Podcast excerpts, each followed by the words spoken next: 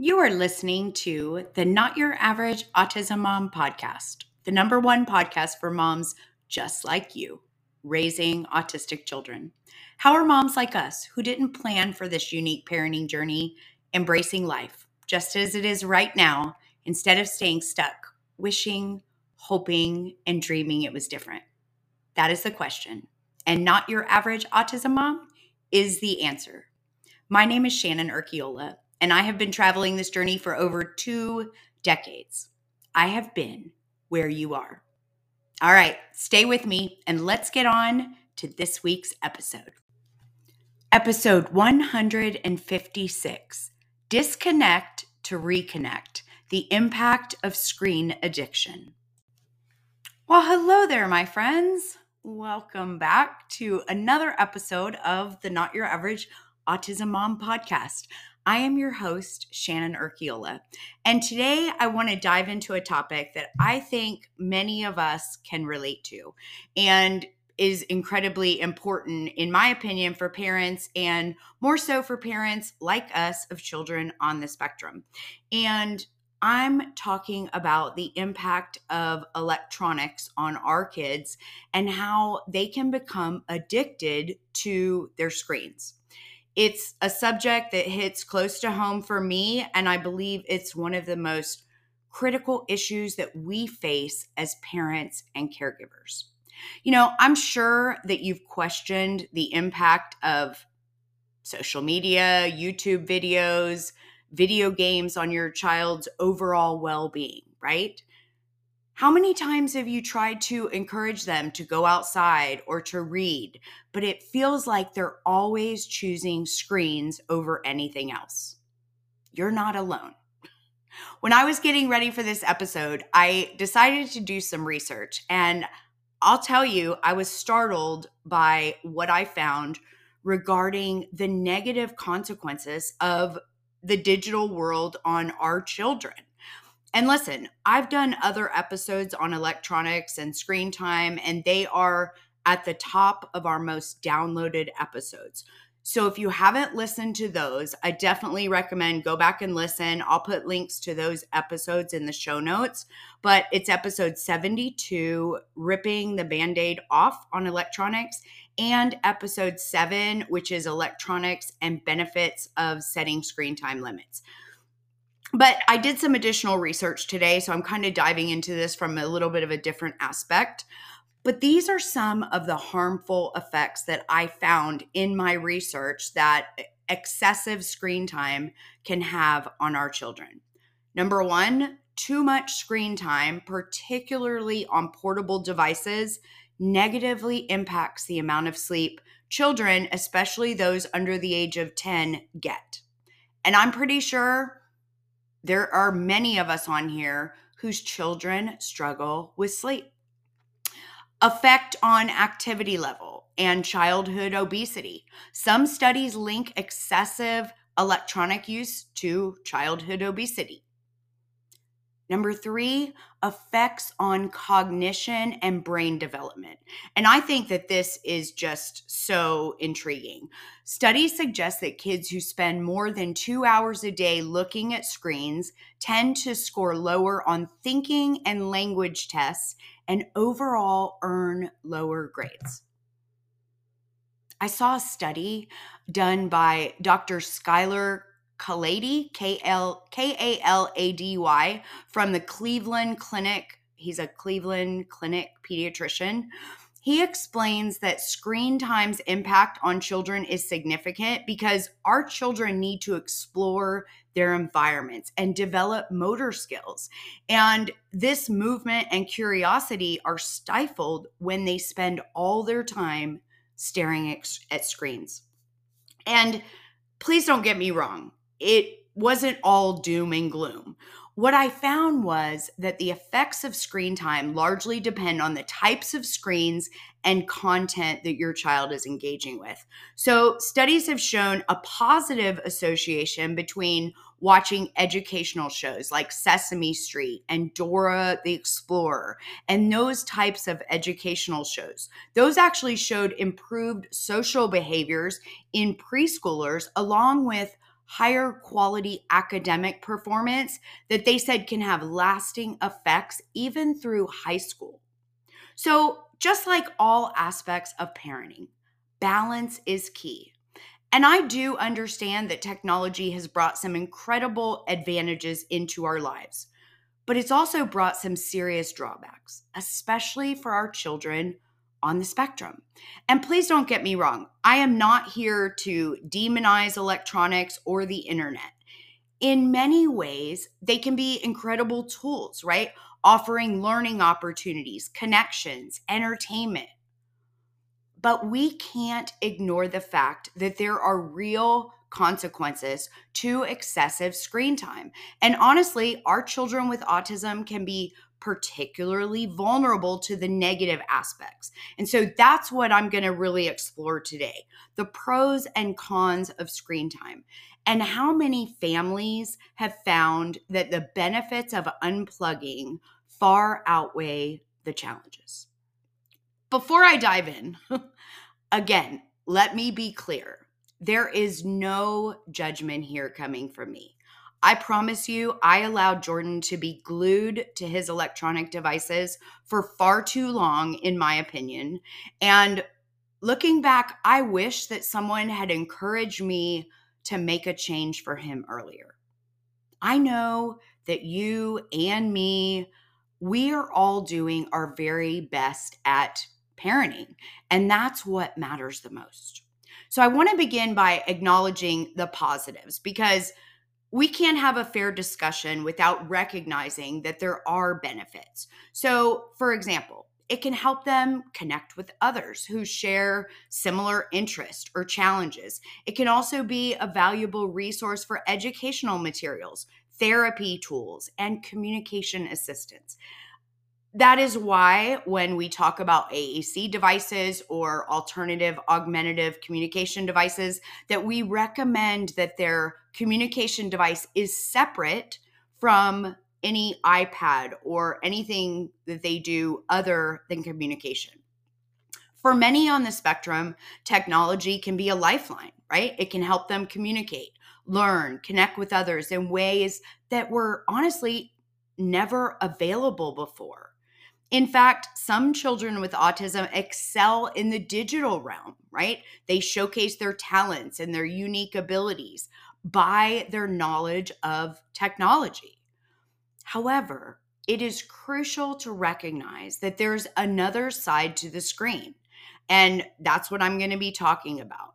It's the potential harm that excessive screen time can cause and the benefits that come from what I like to call unplugging. That's what we call it in our house. The problem arises when it becomes a never-ending rabbit hole, right? And our children find themselves glued to screens for hours on end. It's easy for them to miss out on real life experiences like face-to-face social interactions, physical activities, and real relationships. And it often comes at the expense of those critically important activities that they're missing out on. Our children might miss out on social interactions, sleep, physical activities. Think about it. When they're spending hours on their screens, they're not engaging with their peers, they're not engaging with you, they're not getting the exercise they need, and they're often sacrificing their sleep.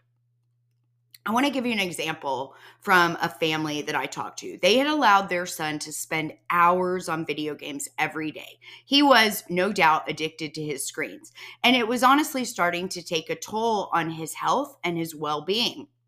So after a really tough decision, they decided to make a change. They set limits on screen time, and they encouraged him to start to do other things. And what happened was really remarkable. With fewer screens and more interaction with his family and his peers, he started to thrive. He improved his communication skills, he became more active, and he actually found this newfound passion for art. So it was clear that the screens were holding him back from doing what he was capable of doing. So what are some other things that families face when electronics become all-consuming?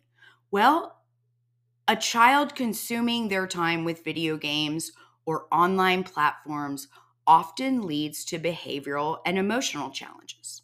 Maybe you see an increase in anxiety, social withdrawal, difficulties with sleep patterns. These are things that many parents, including myself, have witnessed firsthand in our children. You might notice them being highly emotional, self-harming. Maybe they're hitting themselves.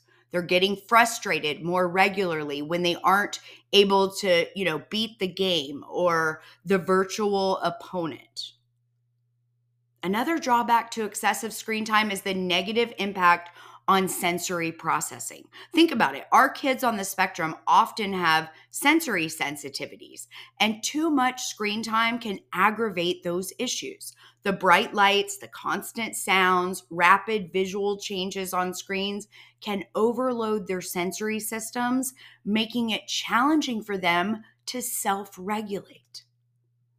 I also talked to a family who they decided to go all in and remove all screens from their home for an entire month. And, they expected some resistance, but what happened actually surprised them. Without the constant exposure to screens, their children became calmer and more in tune with their surroundings. The sensory meltdowns decreased, and their overall quality of life improved. Now, I understand it is not easy to remove screens, and it can feel like a daunting task. But these families' experiences are just a reminder of how essential it can be to choose the hard things for the benefit of our children in the long run. It's important to remember that addiction to screens isn't limited to video games. It can also be YouTube or social media or endless scrolling on the internet.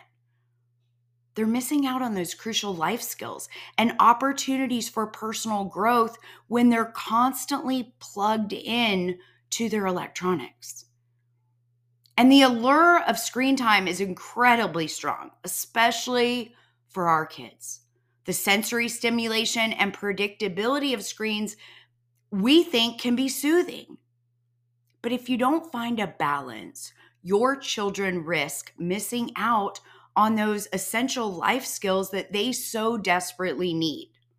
That's why I think it's so important that we talk about and we share the benefits that families have experienced when they decide to take a step back or a break from electronics. Another family I spoke with shared with me how their daughter was glued to social media, which led to increased anxiety and feelings of not being good enough. And they found that after, limiting her screen time, that she started going on nature hikes with her sister and her mom and participating in local volunteer work. And what happened was when she was engaging with the real world, she was happier. And she was engaging in family communication more than ever before. I've had the privilege of speaking with several families who've made the brave decision, and the results have been nothing short of inspiring. They've reported remarkable improvements in their children's lives, both in terms of social and emotional growth. One family shared how their son spent hours playing video games, never doing anything else. And once they limited his screen time, he actually started exploring new hobbies. He was painting. They never even knew he liked art, but his creativity exploded.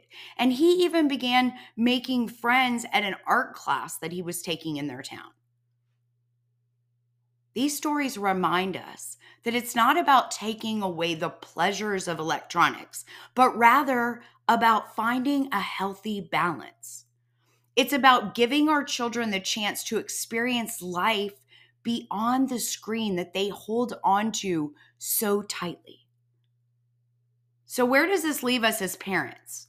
Well, it's clear that while screens offer some benefits, they also come with significant drawbacks for children on the spectrum. As I talked about earlier, it's difficult to make the choice to limit screen time. And I know many of you are thinking, how can we actually implement these changes? It's so hard. And you're absolutely right. Change is challenging, but I believe it's a choice worth making for your child's long-term well-being. And remember, it's not about judging yourself for past decisions or what you have or haven't done up until now, no matter what age your children are. I'm no exception. I've been there. I get it. I allowed Jordan to have more screen time than he needed for way too long.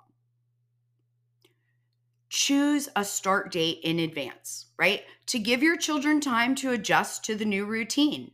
Set daily screen time limits and stick to them. Make a list of things to do instead, right? Create a list of different activities to help fill that void that's left by reduced screen time. You can introduce sports stuff, outdoor stuff, indoor activities, anything to keep them engaged. You'll have to establish new routines that don't involve screens. You know, think about it, if your kids automatically head for their devices when they get home from school, you're going to have to create an alternative routine that will become the new normal without screens. Put the devices away, out of sight, out of mind, somewhere that they don't know where they are. We actually locked Jordan's in our safe because if he knew where they were, with his impulsivity and anxiety, they went sky high. I'm also going to tell you, don't engage in conversations.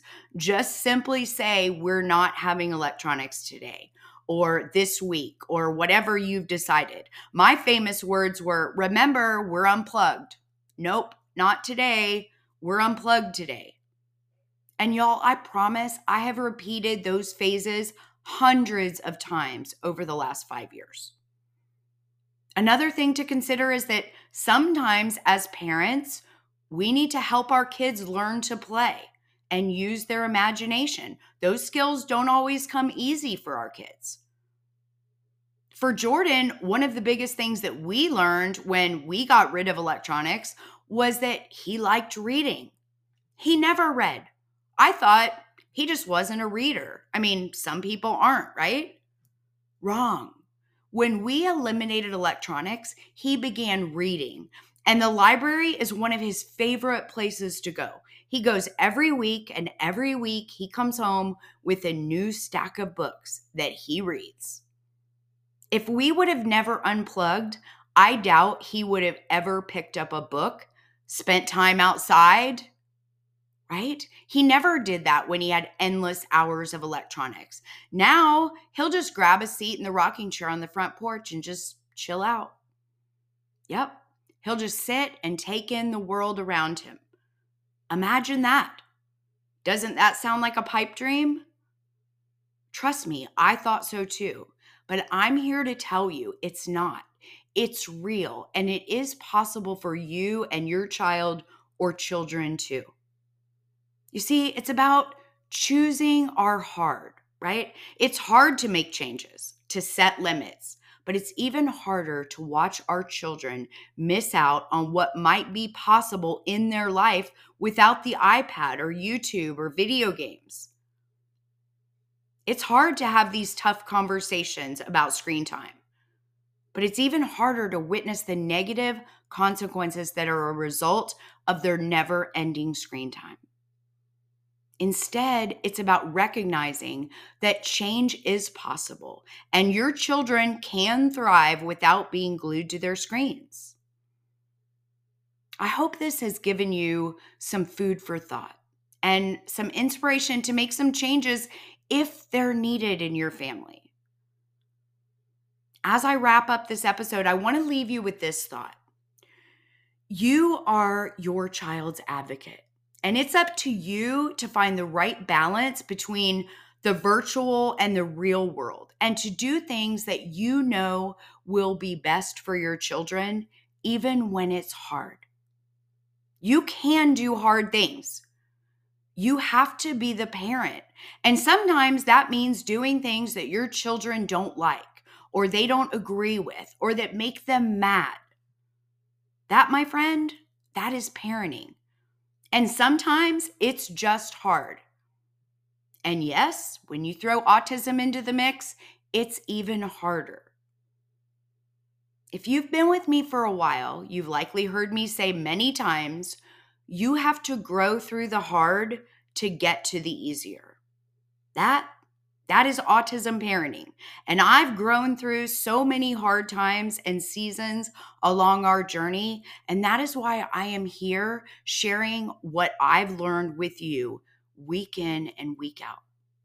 Every week, I'll continue to explore topics like this. My goal is always to make your journey easier than mine was, to give you hope in what is possible, and to make sure that you know you aren't alone on this journey. And there are so many of us who navigate similar challenges day in and day out.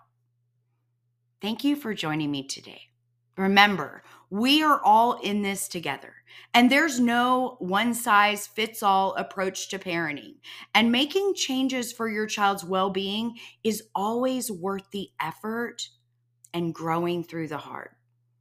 Until next time, take care, and remember, above all, you, Mama, are doing amazing at this mom thing. Hey, so if you're loving what you're learning on the podcast, I want to ask you to take a minute and write a review. That's how we reach more moms just like us. And that is how you can pay it forward to help another mom who might be struggling right now. I also want to invite you to check out our Not Your Average Autism Mom membership. That's where we dive deeper into all the topics we discuss on the podcast, and where you can get individual help and learn coaching tools that will make your life better every day. When you become Not Your Average Autism Mom, you take on an identity with an incredible community of women across the globe, all raising autistic children, who all show up to show the world they are not your average autism mom. It's my favorite place to be, so head on over to the website, www.notyouraverageautismmom.com, to find out all the details. And listen, if we're not open for new members right now, make sure you join the waitlist so you're the first to know when we open. We hope you do. We would love to work with you inside.